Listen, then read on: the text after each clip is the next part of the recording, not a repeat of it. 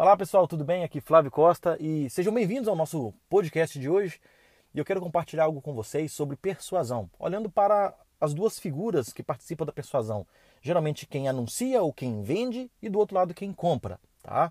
É, para quem compra, ele inteligentemente ele tem que passar por três perguntas, né? Se eu vou comprar uma coisa, eu falo para mim mesmo: eu quero isso, quero.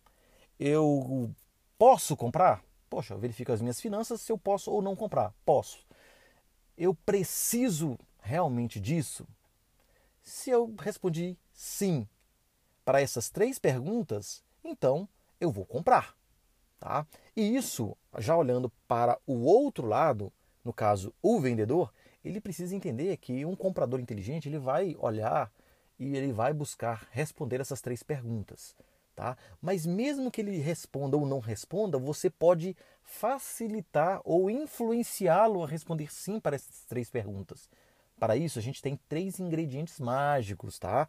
Que vai te ajudar na persuasão aí para facilitar esse processo de venda ou esse processo de negociação. Um deles é, é o benefício pessoal. O que você você tem que mostrar que o produto que você tem ou o anúncio que você quer fazer para o outro existe, ele vai ter um benefício pessoal com aquilo. Vou dar exemplo, por exemplo, né? Vou, dar alguns exemplos aqui.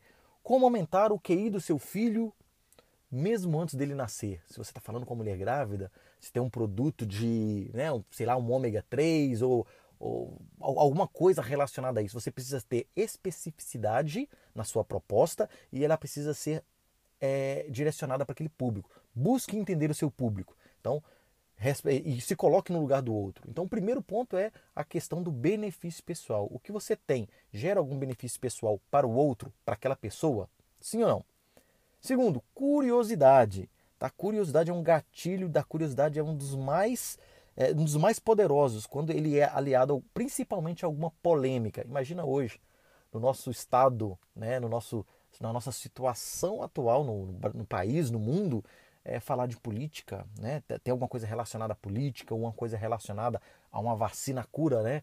É, pesquisadores do suponhamos, né, pesquisadores do Vale do Paraíba descobrem uma, uma vacina, ou a pessoa pegou o coronavírus e curou tomando chá com alho e limão. Então vai chamar a atenção, vai despertar uma curiosidade. Não que isso seja verdade, né? Então, por isso que a, as técnicas de persuasão, diferente da manipulação, elas precisam ser legítimas. Tá? Porque persuasão você tem ética, é, manipulação você faz a, a bens próprios, você não está vendo o outro. É, é, é, é, feito sem ética. Tá? Manipulação é isso. Persuasão não. Persuasão precisa ser legítima, sincera e verdadeira.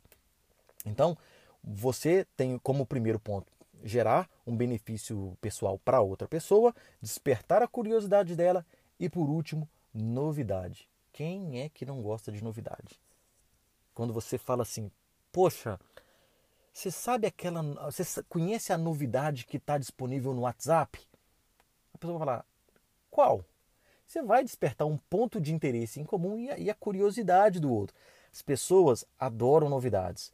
Falando em termos neurológicos, quando somos expostos a alguma coisa nova, é, há um aumento né, da dopamina, que é aquele neurotransmissor lá responsável pela sensação de prazer. Então temos prazer e interesse quando a gente está curioso, né? curiosidade, a novidade. Então, por exemplo, né, como eu disse, ah, cientistas ou pessoas descobriram a cura é, de alguma doença, assim assado. Então, o seu produto o seu anúncio ele tem que passar por essas três coisas. Olhando que a pessoa ela quer comprar, ela pode comprar e ela precisa. Então, uma forma de influenciar essas três perguntas as respostas para essas perguntas serem sim, é verificar se o seu produto, se o seu negócio, o, se o seu anúncio, ele tem um, gera um benefício pessoal para a pessoa, ele desperta a curiosidade e desperta aí a novidade, ele traz novidade, aí você tem atenção ali do seu da sua outra parte, tá? Por exemplo, eu recebo várias coisas no meu LinkedIn é, me, me, oferecendo um monte de coisas, né? E de fato, aquilo não tem nada a ver comigo, não resolve nada. Então as pessoas precisariam buscar conhecer a pessoa para depois montar uma, uma, uma proposta direcionada para aquela pessoa e não de forma automatizada, né? Vou escrever algo aqui e jogar para todo mundo. Para fazer isso, você tem que ter muitas boas técnicas de gatilhos mentais, de persuasão e desenvolver isso ao longo de tempos, quando você quer despertar o coletivo. Aqui eu estou falando de um para um. Tá legal, pessoal? Um grande abraço, agradeço vocês e encontro aí no Telegram, no, nas nossas redes sociais ou num, num, num próximo podcast, tá bom? Um grande abraço e até mais!